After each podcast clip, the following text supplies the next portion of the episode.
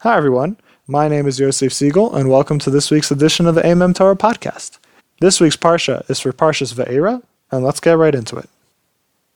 So Parsha Shmos ended with the Bnei Yisrael at their lowest point. They've been enslaved in Mitzrayim for over two hundred years, and just when Moshe comes to rescue them, all that changes is Paro says, oh, if you can think about taking a vacation, then you've obviously been slacking off a little bit, and we're going to make it even harder. And he and he puts the burden even harder on Bnei Yisrael.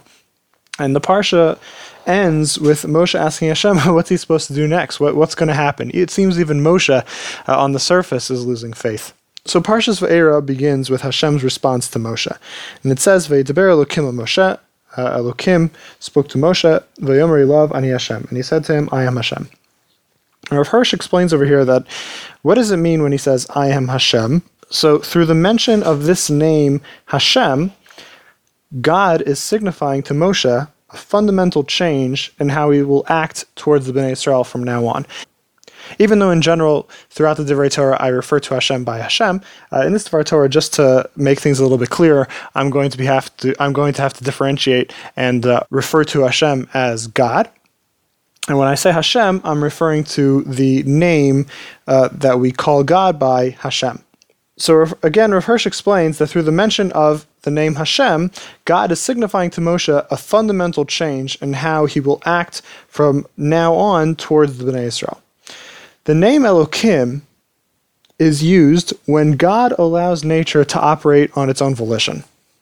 And until now, that's exactly what's happened. The Bnei Yisrael have been enslaved, abused, tormented by the Egyptians, and God has allowed Uh, time to proceed, or the, has allowed creation to proceed in a natural manner, and that's why this has happened. But from now on, he's telling Moshe he will be operating under the name Hashem, which indicates that the world will proceed directly according to what God desires, regardless of any previous actions, conditions, situations that happen that's been happening in the world. Everything is going to go exactly the way God wants it. And it's going back all the way to the time of creation. Now, this is a very big concept, and in order to understand it better and to understand how it's relevant to our Parsha, I first want to ask a couple of questions. The second Pasuk in the Parsha, uh, Perek Vav, Pasuk Gimel, says like this, Va'ira el Avraham el Yitzchak vel Yaakov be'kel shakai, and I, Hashem is continuing to talk to Moshe, God is, is continuing to talk to Moshe, and I appear to Avram, Yitzchak, and Yaakov with the name Kel Shakai, Ushmi Hashem lo nadati lahem, but with my name Hashem, I did not become known to them. Now, what exactly does that mean? Because we see many times throughout Sefer Bereishis that the name Hashem is used. Now, secondly, why was it necessary for Hashem, for God, to wait until the Bnei Yisrael were thoroughly demeaned, till they were mamish at the end of the line over here, before taking over and saying, Ani Hashem? So there must be more than, than what we see exactly in the Psukim, and that's what Rav Hirsch goes on to explain.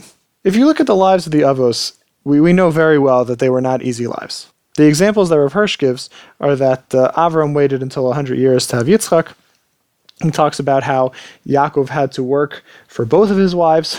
He had to work for the first one uh, in order just to get her, and then he had to work uh, for the second one after he got her, and he had to be in Lavan's house. Yitzchak had his own hardships, having to choose between Yaakov and Esav, and all those years that he went childless at the beginning of his marriage. But these are just a few examples of the hardships that we see the Avos faced uh, throughout Sefer Bereishis. And you could ask, and many do, why is it that these men, the men who were the most representative, if not the only representatives, of God in this world, why were they faced with such hardships? Hashem could have just as easily let Avram have grandchildren by the time he was seventy, uh, have him be successful, have him be able to stay in Eretz Yisrael, uh, let his descendants grow and grow until they fill the entire land, and the, the entire time they'd be con- they'd be serving Hashem at the highest level. They'd be learning from Avram, Yitzchak, and Yaakov, and then the Shvatim, and everything would be good. Why did things need to be so hard? Why did the Bnei Yisrael need to come all the way down to Mitzrayim and become slaves? The reason is because if it had been this perfect paradise that we described, then Bnei Yisrael, Am Yisrael, would have been just like everyone else. God's purpose of establishing a nation, of making an Am Hashem in this world, is not just about us taking the Torah and uh, and doing the mitzvos and, and and serving God in that way and being a beacon to the world through our actions. It's also that we have the ability to let Hashem represent himself in this world. We had to show the world the power of the name Hashem. We became the example to the rest of the world that all the power in the world ultimately rests with God.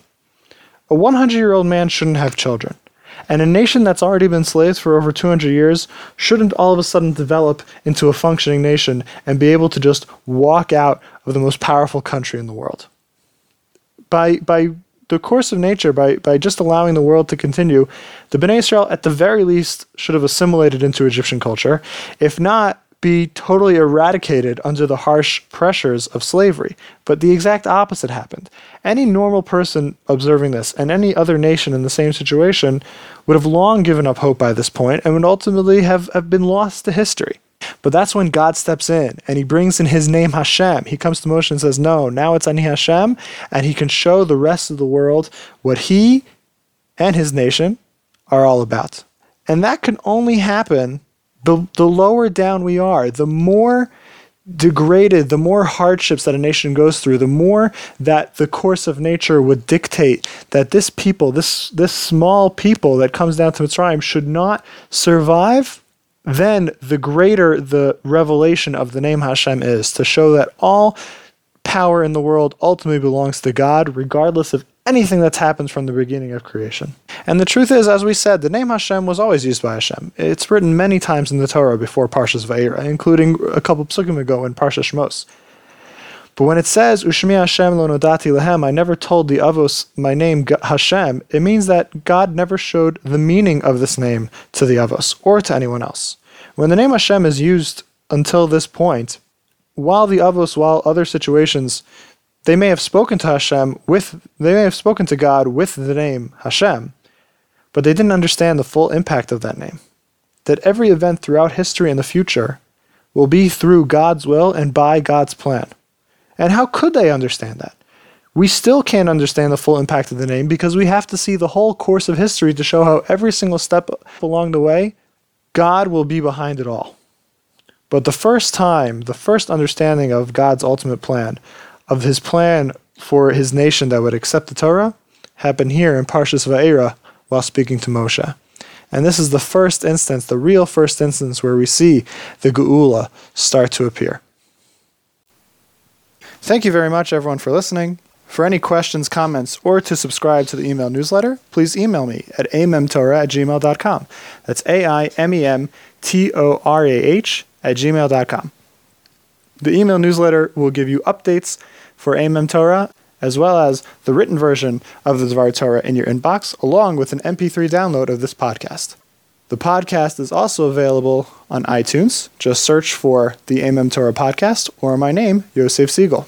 Please check out the blog itself, old ideas for the modern mind dot blogspot dot com, where you can get the written version of this week's Dvar Torah, as well as the archived versions of the previous eight years of Amen Torah Divrei Torah.